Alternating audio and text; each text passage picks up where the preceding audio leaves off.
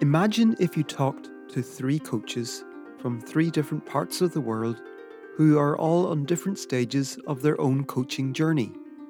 One who's starting out in business, another who's been coaching for four or five years and works with Army veterans, and another whom, despite having 18 years of experience, is effectively finding herself having to start again, having had to move countries due to political unrest the last year and a half or so, I began to do it over Skype or Zoom, depending, because there was a lot of uh, protesting in uh, in the streets. So it was kind of dangerous to to go from my house to my client's office or, so. Sometimes my clients didn't get out of their house to go to work because of the protests, but we could speak over the internet. In this episode, they share their learnings and experiences in an effort to help those travelling similar paths. These are their stories.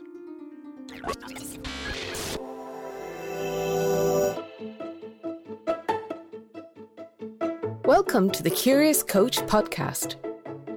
So, buckle up as we travel around and explore the world of coaching. Here's your host and professional coach, Stephen Clements. First up, we head to Dallas in the United States of America to meet Josh. My name is Josh Daniel, and I'm actually a career coach. So I work specifically with men and women in professional transitions. I come from a background that's mostly involved in training and development, starting back in the US Army. And since then, I've really explored a lot of the L&D models and different capacities in both for-profit and nonprofit environments. Probably about 3 years ago, I was introduced to the more standard coaching model. Uh, I got my credentials through the ICF, International Coach Federation, and University of Texas at Dallas. Uh, and now I've gotten to really combine the career coaching with more of the resource development for those in transition, and it's been really successful. As Josh works with people in transitions, I was curious about how he found his own transition from the learning and development area into coaching. You know, there are a lot of commonalities. I mean, anything within those helping professions, you'll see a lot of transferable knowledge. I think the biggest one is this that disconnect of going from that area of, you know, in the traditional model of teaching or training, you know, and you're sharing knowledge with people who do not know. And with coaching, it's very much so that partnership. So I think it's more of a mental shift than anything. But I found it to be pretty easy for those already in the field.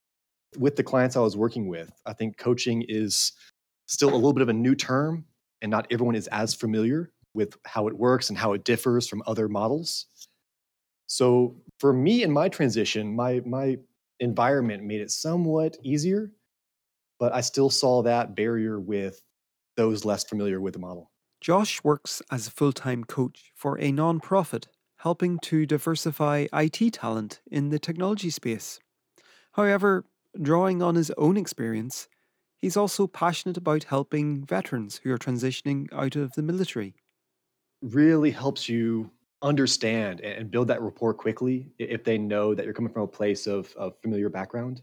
Um, it's obviously not required. I know a lot of people who are very successful, even in the military coaching, uh, with no military experience. But personally, I found it to be a really easy way to quickly build rapport with those I'm working with, just because they know I share a very similar background. However, leveraging your own areas of expertise isn't without some challenges as well.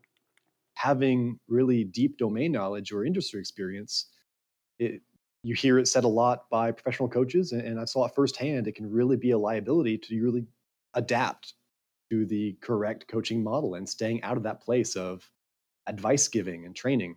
You know, without sugarcoating it, I, I think that was one of my biggest barriers uh, when I was very fresh into this is I immediately wanted to go into that area of like, yeah, I've seen this before, I've, I've done it before, and here's how to fix it. Uh, and that's really counterproductive. So it is something. Josh is now a professionally certified coach with the International Coach Federation. And I was curious how important the ICF and credentialing was to him as he started out. Yeah, so uh, so starting out, probably probably not as much as I should have appreciated just because throughout learning about it, I, I, kind of was in more in depth of, of what coaching really was. So I was learning about coaching and learning to coach almost simultaneously. Uh, but as of now, I, think it's great not just for the increased credibility As coaching takes off in popularity, then more and more coaches pop up as well. And it's a great way of showcasing that the modes and model that I'll be coaching are going to be also ICF. Uh, but in the very beginning, I, I really wasn't familiar until I started the training directly with UT Dallas. That was my introduction to coaching as well as the ICF and that model. Outside of just the traditional aspect of it, I think it's also great just to have those chapters local. You get to show up and be around people who who are coaches themselves. I think just that that kind of similar to that proximity principle. You surround yourself by people who are in the field, and you can't help but to share resources and share information and questions. That that in itself, I think, is just as big a benefit as as the more traditional one. Like every profession, professional coaches will have their own challenges as they grow and develop. I asked Josh what was his current challenge. Within coaching itself, it, it's probably how difficult it is to mentally reset between clients. It, uh, one of the skill sets really good coaches have is that when they hang up the phone and they move on to the next, they completely reset and they're fully prepared with no baggage from the last call or with, with no overlapping assumption or, or even mood. Uh, and that's really not easy to get. It kind of takes some, whether it's meditation or whether it's some mental exercises to be able to fully just hit that reset button every single new call. Uh, and that, that's not easy to do. I'm still trying to master it a little bit. There are times where I'll have to take a walk or have a kind of offline conversation just to kind of get myself that palate cleanser and uh, I think people don't give it enough credit, but the really good coaches who can do it, they're they're the standouts. I think that's the difference. Right now, I have coaching as kind of the primary focus is the career readiness and the advancement and the coaching aspect. Um, but working at a nonprofit also tends to be fairly data driven and very important to keep track of all the reporting as well for compliance sake.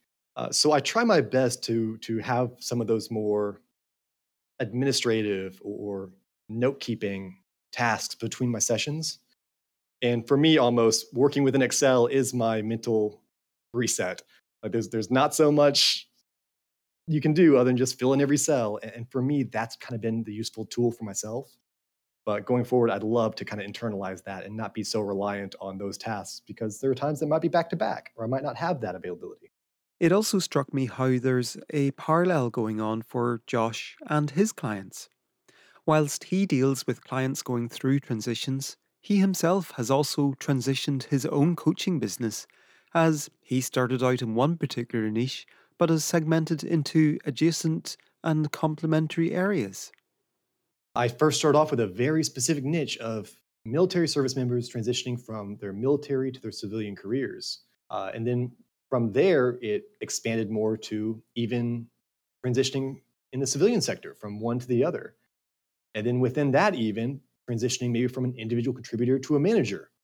And so that scope expanded in the diversity of clients, but you know, a transition's a transition. People are thinking the same things. They have the same doubts. They have the same impact of imposter syndrome and, and confidence issues, regardless of where they're transitioning. So finding all those common traits and factors is kind of eye-opening, not just for the client, but for myself also, you can recognize it pretty easily of, of whether it's going from one role to the next internally or making some drastic industry shift. Those feelings are the same regardless of level, industry, age. All those topics are just nuance. A lot of people do come to it as if they're completely reinventing themselves. They're going to you know uh, reset start from zero and then build up into a new field uh, and in reality that's that's never the most successful way people always tend to underemphasize their transferable skills and a lot of times some of our best conversations are taking someone's value proposition or their branding statement going from a sales career and they want to move it over into a career in finance and it can be very daunting because they don't, don't speak the jargon they don't understand the acronyms it's going to be a total reset but in reality, it just takes a certain lens to look through all your past history and find and extract all those transferables. And eventually you'll find out those small little details, like understanding certain key things or a certain certification, those make up maybe one tenth of the overall duties of someone as a financial professional. And in their past, they might have called it a different name or had it in a different environment. They've probably had a lot of exposure to transferable skills that would make them extremely competitive in that field. Uh, my favorite expression is you're no longer a sales professional transitioning into financial services. You're now a financial professional with a background supported by experience in sales. So you're saying the same thing, but it's so much more impactful when you just make that mental shift in that kind of internal branding statement. Uh, and, and, you really get a lot of ahas when they find out, like, oh, well, I haven't called it that, but I, have done that in the past, and I'm, i can put that on my resume, or I can bring make that a, a speaking point, or I might go out of my way to network with people with that in my uh, in my toolbox. So, what advice would Josh have for coaches who are just starting out themselves? Oh, I would just say it's okay to to to not feel like you're good at it. Um, I, in, in my opinion, I think even even if you're a brand new coach, even a even a bad coaching session is better than no coaching session if you're able to talk and work through it. Um, at, at, least for me, I was so nervous, especially to speak to you know executives in transition or, or senior managers who are doing this. Uh, it was, a lot of it was just my own confidence. I was so afraid to put myself in the position. I missed out on opportunities to gain that exposure. So I would just say the biggest advice I would have uh, is just put the time in. No one woke up. I think that's why the ICF has our requirements for certification. Uh, people can be natural helpers, but they don't necessarily have to be natural coaches. It, it takes some practice and some time. Uh, you got to put the miles in. So I would say it's okay to be bad at it. Give yourself some some area to improve, and and then make it a conscious effort. After I have a coaching session, great, I've coached that person. Now let's look more internally. What can I do to develop myself? because everyone, even the best MCCs in the world, were in the exact same position. And they didn't wake up one day in that position. And following on from that, I was curious whether there was anything Josh wishes someone had told him when he first started out training as a coach. I wish someone had told me all the diverse ways coaching can impact a role. Uh, I, I think you don't have to be a coach and have a coaching business card to benefit from having that coaching background. Whether you are a supervisor, or whether you work in human resource, or whether you work independently in a teaching role or consulting, being able to coach and knowing all that, you can find areas where you can utilize it. You don't necessarily have to be a 100% coach in order to find the value out of coaching. So I, I think I probably would have wished I knew about all the diverse ways and, and methods that coaching could benefit career paths. Um, because as you go through training, you're, you're going to talk to the best of the best in terms of professional coaches. And you can sometimes create this misconception that you'd have to be a full time executive coach or, or a full time professional coach in order to get the full benefit of an ICF credential or, or pursue knowledge of coaching. But in reality, this is a skill set you can use professionally, personally, with yourself, with peers, it's just so universal. I, I, think that's why it's getting so popular. Is that this is just a, a skeleton key that can supplement any training and development. Finally, as Josh looks to the future, what's the next area for him to learn and develop himself and his business? You know, just to just to make sure I make it very clear, you know, I'm I'm a I'm a new coach. I've been doing it just for a few years now. Uh, and so most of the things I'm saying are things that I've either seen firsthand or you know, I wish someone had told me a little bit earlier. So I, I think going forward, my biggest area I think for development is to try to increase my footprint. Currently, I, I, there's a lot of unknowns, and I'm not totally familiar with completely phone-based coaching. I'm not totally familiar with how to market yourself independently to find more clients outside of a, a more structured coaching organization. Uh, so for me, I think it would probably be a little bit of the handhold with the business skills that go along with coaching, because I absolutely love it. I mean, there's there's nothing I could see myself doing other than this, whether as the primary function or even just a supplement function. Uh, but there's still so many areas where I've not even scratched the surface. Even the best coaches in the world have coaches because it is so hard to identify what it is that you are, are trying to move forward with. The best doctors have doctors, and the best coaches have coaches. So maybe, maybe that's going to be my next step: is try to pursue professional coaching for myself to further down my journey as a coach. Next up, we head to the UK, and here we meet Paula. My name's Paula Sheridan. Paula spent 25 years working for a large company in a variety of roles. In addition to her day job, she found herself being drawn to people development activities, such as inclusion and diversity initiatives, and eventually training to become an internal coach. However, all that changed in 2018. And then last year, 2018, a big reorganization. My job no longer existed, which was absolutely fine. I looked at it as a new opportunity. And so I kind of said to myself, this is what you've been saying you really want to do. Um, and now you actually have the opportunity to go off and do it. So stand up, be brave, go for it. So when I left the company, there was very conveniently a next round of, of um, more intense coaching training was starting with the company that I wanted to train with. And so I went, did that, absolutely loved it. And yeah, that finished quite recently. And so I, yes, I'm, I'm at the point of launching myself out into the world. so launching yourself after 25 years in a large company is probably both exciting and scary. Well, it, yes, it is, and it's it's very interesting. They sort of say, you know, as I'm sure you'll recognise, the training that you have to become a coach gives you a much greater self awareness, and and so you know, it, it's like you sit on your own shoulder, going, now what what what self limiting beliefs are coming out in the fact that you're procrastinating about sending that email or making that phone call? Or, and uh, yeah, so you sort of you kind of look at yourself in a, in a slightly different way, which is very good.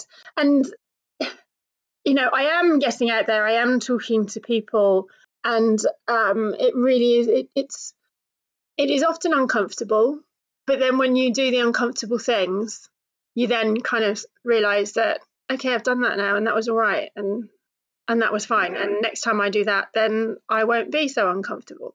For someone about to launch themselves and their business, I was curious to learn what was the biggest challenges Paula was facing. I guess the challenge, and I, I don't know whether you're finding this as well, but uh, the challenge is that yes, you've trained as a coach, but you haven't trained as a marketer or salesperson. Yeah, there all in all of this, there is um, you know, running a business is not the same as coaching. You can have all the coaching skills and be an absolutely amazing coach, but you need to have business skills as well. It's around defining okay, what is your ideal customer? Being very brutal with yourself. There was an article I saw recently about how you know your how your gremlins can actually be very charming. They can sound very charming, and the example given was things like you don't need to really define a narrow niche. You can, you can, you've got the capability to do all sorts of stuff. And and actually, no, you do you really do need a niche and, and so that that was yeah that's been a bit of a learning process and so actually where i have come around and and it's gone through iterations but you know i'm coming around to my niche is probably and the thing that differentiates differentiates me probably is around inclusion and diversity and the fact that i do have experience in organizing quite a lot of events in that space so that is that I think would be my differentiator to to get conversations with my target customers. And um, you know whether so whether it comes down to like organizing workshops for them or whether um, that then proves the way in to provide coaching for those organizations it's all stuff i really care about doing. And actually it's it is a very similar it, it's all the same skill set. You're still using all the same skills. That realization or acknowledgement that everything that we've done up to this point makes us who we are and makes and gives us that's our talents our strengths all of those things what we've done so far just because we're moving to do something different it it doesn't mean that those things have no value of course they still have value one way new coaches can sometimes start up is working as an associate coach for another coach. I was wondering whether this was something Paula had considered as she was starting out. I've, I've looked into a couple of the companies that uh, you know have coach directories and etc etc and they they seem to charge quite a lot of money without actually providing very much work from what I, can make out. Um, I have been doing a bit of associate work for a, a different agency, which sort of in, incorporates um, a few other bits of experience and expertise and that kind of stuff. And I'm very happy working with them. and hope to continue working with them. Um, but yeah, that wouldn't be the only thing I, I would want to do. In not when I say not the only thing, I don't mean this particular agency because actually I really, I really like them, um, and I really like what they do. But um, in in terms of working for other people, is not the only thing that I want to do. One of the dilemmas for coaches is whether to do coaching in person or use technology to coach clients remotely. I was curious as to what Paula's plans in this area were. A mixture of both, to be honest. Face to face is absolutely the richest experience, but entirely face to face would be very difficult unless you are entirely in the executive space. Um, but then, even face to face probably then would limit you geographically. It would either limit you geographically or it would limit the amount of hours that you could work if, if it had to all be face to face. But and actually now, so there are so many really, really good tools for working remotely and working with people remotely. And it's been quite fun actually to experiment with some of them. So, you know, comparing the experience of using things like Skype or Zoom with the camera on versus using just audio either on the phone or just um, WhatsApp call or, or whatever, um, and how that really differs, how that changes the experience, and, and actually how sometimes having the camera on can be a distraction, and and just working over the phone actually gives you a much richer listening experience. It, it's like the phone is more anonymous, and sometimes that kind of anonymity can make people open up more. It can feel safer. So they they might say something that they might not say face to face. And so and and you might you're because you're focused only on one of your senses, right, in hearing, then you you pick up pauses and changes in tone of voice and breathing and that kind of thing and it's slightly in a different way. And what other challenges has Paula encountered as she's embarked on her own coaching journey? Because it's so long since I started out in my career, you know, it was the early 90s when I started working. And so you kind of forget that catch 22 that you find yourself in when you're starting out with something new, where someone kind of says, Well, we want someone with experience. But how are you going to get the experience? But we want someone with experience. And so that um, I'm having I'm learning to refine my messages about myself and how I, I talk about my experience to to bring in other relevant things. And that has been quite a challenge. And if I'm honest, starting out that that challenge does yeah, sort of I've had to work on on my self-belief around that as well. In terms of yes, I am credible. Yes, I do I will do a good job. My experience is relevant all of that kind of stuff. Yeah. When you hear other people out there saying, yes, yes, I've got thousands of hours, and you think, oh, crikey, what can I offer that they can't? That they can't. And actually, what I offer is me, and the sum of a different set of experiences, um, and some very, very good training. Be be honest and straight about what you bring to the table. A challenge some coaches might face is around valuing themselves and the service they offer, and talking about money. There's a difference between personal coaching, so people paying for it themselves, versus companies paying for it. And the expectations are very, very different. You speak to lots and lots of people, and yes, I'd, I'd love some coaching, I'd really like that. And then when they find out how much it would reasonably cost, and you know, we're not talking vast um, sums of money. This is a professional service that you're offering. They they they're kind of, oh, I thought yeah, I thought it would be less than that. And but yeah, if you were if you were to say to a company that you were going to charge that much per hour, they probably yeah. wouldn't buy it because that price is too low. So they they think it can't be very good. Um, so it's it's knowing your yeah knowing that actually your messages to different audiences might be quite different um, and and to have the self-control not to to drop your prices and diminish your value out of uh, desperation i think is is an important thing as well. Um, but yeah, I mean the the people that I trained with, the sort of the conversations, some of the conversations we've been having have been around, you know, sort of the joy of of sending your first contract to somebody is, is ace. It's, it's absolutely brilliant. Um, and and also realizing this is another big learn is that there is a lead time for any activity that you do looking looking for clients. So you might do an awful lot of very busy, busy talking to people, um, finding out how things operate in their company, blah blah blah, all of this kind of stuff. And if business comes out of that, you know, it's not going to be for several months, and it's it's um, it's a challenge to keep the faith during during that whole process uh, when you're starting out and realizing that yes stay focused on your inputs. To go back to you know kind of a more commercial um, business experience you've got your lead indicators and your lag indicators and the number of clients signed up is, is a lag indicator and, and your lead indicators are, are what you are putting into the system to try and find new business and um, when, like, during our, our training course, one of the mentors on the training course, when we asked her, you know, how are things going?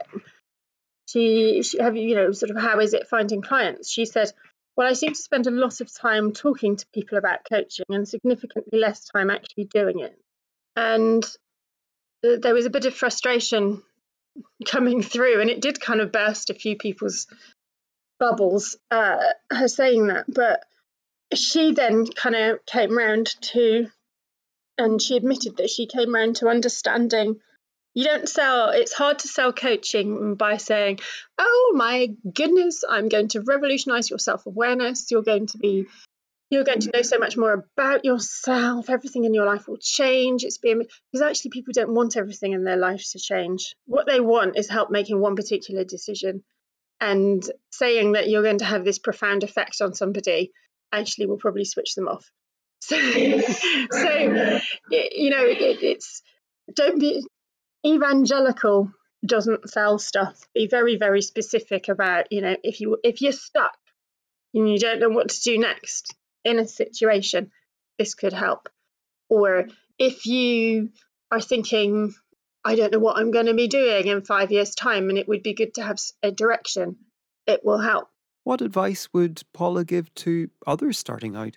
Something I have struggled with a lot, um, being British and coming from a certain kind of family, is uh, number one, I haven't, you know, up until now in my life, I've not been very comfortable with self promotion and not been, been very comfortable with saying, I'm good at that. And I think if you're going to go into business, you have to be very comfortable. You have to learn to be comfortable with those things. And you also have to learn to be comfortable talking about money and asking for mm-hmm. money. And I think I went into this training with the um, and and in this direction with a view of I want to help people because you know sort of I'd found the experience very powerful when I was coached well, and I loved coaching other people as an internal coach. Um, this level of training is a whole different set of thing and actually making it your life and needing to make a living from it which i do i do need to make a living. It's not just about helping people it is a business. And to be very clear if you're going into training about what it is that you are looking to get out of it because it's absolutely fine to go into it to look to get out of it um, learning additional skills all of that sort of stuff but if you're looking to make a living out of it, there's a whole lot more to it. Um, mm-hmm. and, and you need to be comfortable with talking about money. You need to be comfortable with self promotion and all of those sorts of things. It sounds crass to say it, but that's business. And if you want to make a living from this, you are in business. It's not all just niceties and making a difference and helping people. Finally, Imagine if you'd been coaching for over 18 years and then found yourself having to move countries and effectively having to start building up a new business from scratch. This is exactly what happened to our third guest, Maria. Uh, my name is Maria Marinaro. Uh, I was born in Italy, raised in Venezuela, and a year ago I migrated to Spain. I'm a coach. I've been a coach for 18 years now, and uh, I'm starting all over again.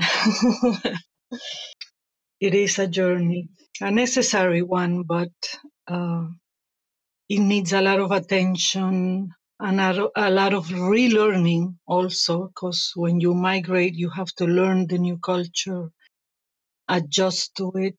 You don't want to lose some of your values but you have to assume values that are collectively more accepted for you to be able to navigate and achieve your goals. So it's it is a very very complicated uh, experience. But it is also enriching because you do learn and uh, what's happened to me, I guess I'm in, in the position of, of the coachee right now, kind of being eh, making self coaching to me in a way. I've begun to question some of my own beliefs that I didn't even know they were there. And they've come up in this new culture. So, all in all, it's a great experience. And the challenge for Maria isn't solely in getting used to the culture of her new home country. Exactly. And also in my professional life, because in Venezuela, I had work, people knew me, I had a network of people, um, which is always a support emotionally and professionally. And here I have none of that. And I have to build it. so uh, it is a wow experience, which is something when when I work with coaches, with clients, it's something that we often speak about because people um, lately, this has been happening what some 10, 15, no, 10 years from from today back. Um, people are not aware of the importance of the net of relationships you have and how they either support you or not, and how it is important to nourish that network in a way that not only you are supported, but you can support others too. So it is a, a personal consciousness, but it, it also refers to a consciousness of the other, which is the only thing I think can help all of us uh, grow and transcend all the difficulties we're facing as a world right now, whether it be in your personal life, in your work life, your social life. So it's it's kind of an invitation to get out of your isolation in order to get in touch with the other, with the world, and nourish mutually. One year ago, Maria arrived in Spain in February 2018. Given that a year has passed already, I asked Maria where she felt she was with rebuilding her network. Oh, baby steps, baby steps. I, I am faced here with uh, the reality of the importance of being in internet and selling yourself through the internet in posting articles, videos, and, and, and things like this. This is something that I didn't need to do in Venezuela. Uh, I've been working for 18 years, so my clients referred other clients and they called me. So I was in a, a very comfortable position. so here, uh, right now, I'm learning how to do e learning um, trying. I haven't done much uh, on exposing myself on the internet, but I am learning how to do that, and I want to learn it in a way that doesn't go against some of the things I don't like about the internet. uh, you know, the overexposure of of sorts, and uh, I want to do it. I don't know. It it has to be coherent with my with my feelings, with my way of approaching other people. I'm a very um, I like the presence of uh, the presence of a person. I can talk with you, for instance, over the net, but I would much rather see you in person and talk to you. I'm I'm that kind of person, but I've overcome that difficulty. so, um, but it is a process of relearning and not going against me in things that are very valuable to me. So, baby steps. Right now, it's it's baby steps. what I've done so far is create a blog. I've written two uh, short articles in this blog, and I've published them in uh, LinkedIn and in Facebook, I guess. I haven't yet developed Instagram and Twitter. oh God. Um, but the most important thing is I write these things. It's an exercise more for me than anything because I really, all the people that are connected to me over the internet are people who are in Venezuela and they can nourish from what I publish, but they can't give me a job. so, you know, yeah, so it is an exercise for me to learn and bit by bit build the connections with people. I go a lot to uh, conferences uh, to listen to people who have important things to say, and, and I start to talk to people in those uh, conferences so that I begin to know other people and other people realize that I exist in Spain.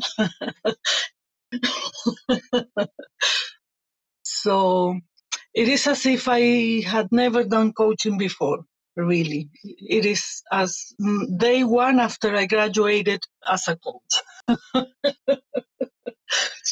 Aside from building a network in Spain, I was curious about what other differences and challenges Maria has encountered. Coaching in Spain is not a well, people here don't know much coaching and they have a lot of prejudice also against it. The companies that most use it are multinational companies, but the Spanish companies don't see it as a useful tool. Uh, so the offer uh, you can make here and that I am making here is to help people uh, develop organizational skills in terms of teamwork, leadership, feedback, as opposed to how I was working in Venezuela, where I did all these things. Coaching is very well known in Venezuela and much used because it does give results not only to the companies but also to the people who grow as people but here i have to be more focused on on skill development than on personal growth along with the skill development which is the ideal case. But as a coach i have to go with the need and the possibilities of the client really. So i am adjusting to that right now. And I do have a couple of life coaches, people who are in a crossroads in their lives. And since I've had those myself, I I I I feel I can be of uh, kind of a witness to their process and support them, and also believing that you, in fact, can go beyond the difficulty and and um, and and achieve that what you're seeking even if you don't know what it is yet. So it's kind of um, a coach a life coaching that's right now with the clients that i have which are two that's more oriented to recovering uh, faith in their possibilities and not be blinded by fear. Mm. As coaches, we're sometimes told we need to be comfortable with uncertainty and of not having the answers. Nothing could be more true for Maria at this moment in time. One of the things I keep saying when my friends call me from Venezuela and ask me how I am, I tell them, remember when we were young and we spoke about how wonderful it would be to live in uncertainty? and we read, you know, we read uh, the Tao of Physics and we were struck by quantum physics and all it teaches us, which really, they, it, it really does teach you many things. But reading it is one thing and living it is another. it's, it's really an experience and it hurts. It does hurt uh, of um, letting go because almost nothing of what I've done is now useful. It's not, it's not, it's not because this is a whole other country and I'm at, at times I feel uh, empty in the sense that I really don't know how I'm going to make it. I'm doing baby steps, but I ask myself, how am I going to make it? And the only thing I know is that I have to keep making baby steps. so you have to hold the, not the faith, because it's not a matter of faith. It's like, it's more like grounding yourself into your soul, perhaps, and, uh, and let the answers come. Because in my head, with what I know, I cannot go around it. So when they say that is you can be reborn, I understand what that means now. Because it does really mean letting go. Maria that way worked in Venezuela, but it doesn't work here. Um, so it is a, a life challenge, really, no? Professionally and, and personally. Mm. As Maria talks about rebirth, I wondered whether all these baby steps will eventually help her reach a place where, with all her own experiences, she'll be able to come back even stronger as she rebuilds her business. Yeah, we always say in coaching, you can never help your client beyond the point where you have gone yourself because you wouldn't know how to hold such a situation in the coaching environment with your client. So I guess this gives me opportunities to help people in other ways. Yeah. So some of the um, of you know hints of new things that are coming up actually have to do, for example, with helping women, which is something I, I hadn't thought of before, even though I I do feel for the suffering of women as I've suffered myself.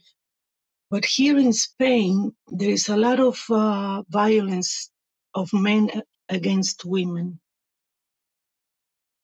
And uh, this is a very uh, patriarchal culture. And I, and I don't see men as enemies myself. But I do see here how men I'm speaking generally, of course, there are exceptions, but in general, even the law doesn't uh, favor women when they are supposed to be helped. Um, so I'm asking myself, how can I help these women realize the power they have uh, in femininity and how femininity can really help solve some of the problems in this world because women as mothers tend to be able to look from above the situations. And we are very relational and we talk even with stones you know. So so i think there, there is a power in in feminine values that men also have but that culture doesn't allow for them to express those values generally. So I'm seeing a way through that because here, for instance, I'm 57 years old. And um, the interviews I've had for coaching, in company coaching, uh, meaning the company em- employs me to be an internal coach that employer employees come to and etc. You can uh, develop work there, and they haven't hired me because of my age. Um, this is very shocking because in Venezuela you work until you want to, and you, at 57, 56, I got here when I was 56. I I could be employed by anyone, but here that is not the case, and um, and I'm wondering, okay, what what does this mean? You know, it, it even makes me wonder. The the road is not to be an an employee, but to develop my own uh, my own idea here, and perhaps it will not be uh, organizational coaching, but as I say, maybe I will work with women, families. I don't know. it's it's it's just uh, what I see in the horizon. I haven't sunk into it yet, but What advice would have helped Maria when she first started out as a coach? one advice that I that would have helped me when I started was that the questions do matter in coaching, but they also don't. Because I remember I was so obsessed with how to make the most powerful question, because that's what you were taught that, you know, making powerful questions and blah, blah, blah. And much emphasis was made on that. Um, and I was afraid not to make the powerful question and lose the client and all this stuff. And what really, really matters is your relationship with your client. The questions come up naturally as you develop your listening from the head and from the heart. And you, it's, it's, um, and actually in the end, after 18 years, um, I, when the coaching is more really a conversation where you are with the other and to be with somebody is a whole uh, experience of also letting go because um, I remember when I had a session, a coaching session with a client. that was the first session. That was many, many years ago. The first session where I felt at ease with the client and I and I hadn't prepared anything. I just received them and listened to him, and we worked for almost a year together. And it was because I didn't make for myself or my client any expectations. I dispose myself to just be with the client. So mm, I I think that's what makes it possible for the client to go beyond his or her limitations and achieve uh, what they want. And also, sometimes, because it's not true that we always overcome our limitations, sometimes we really cannot.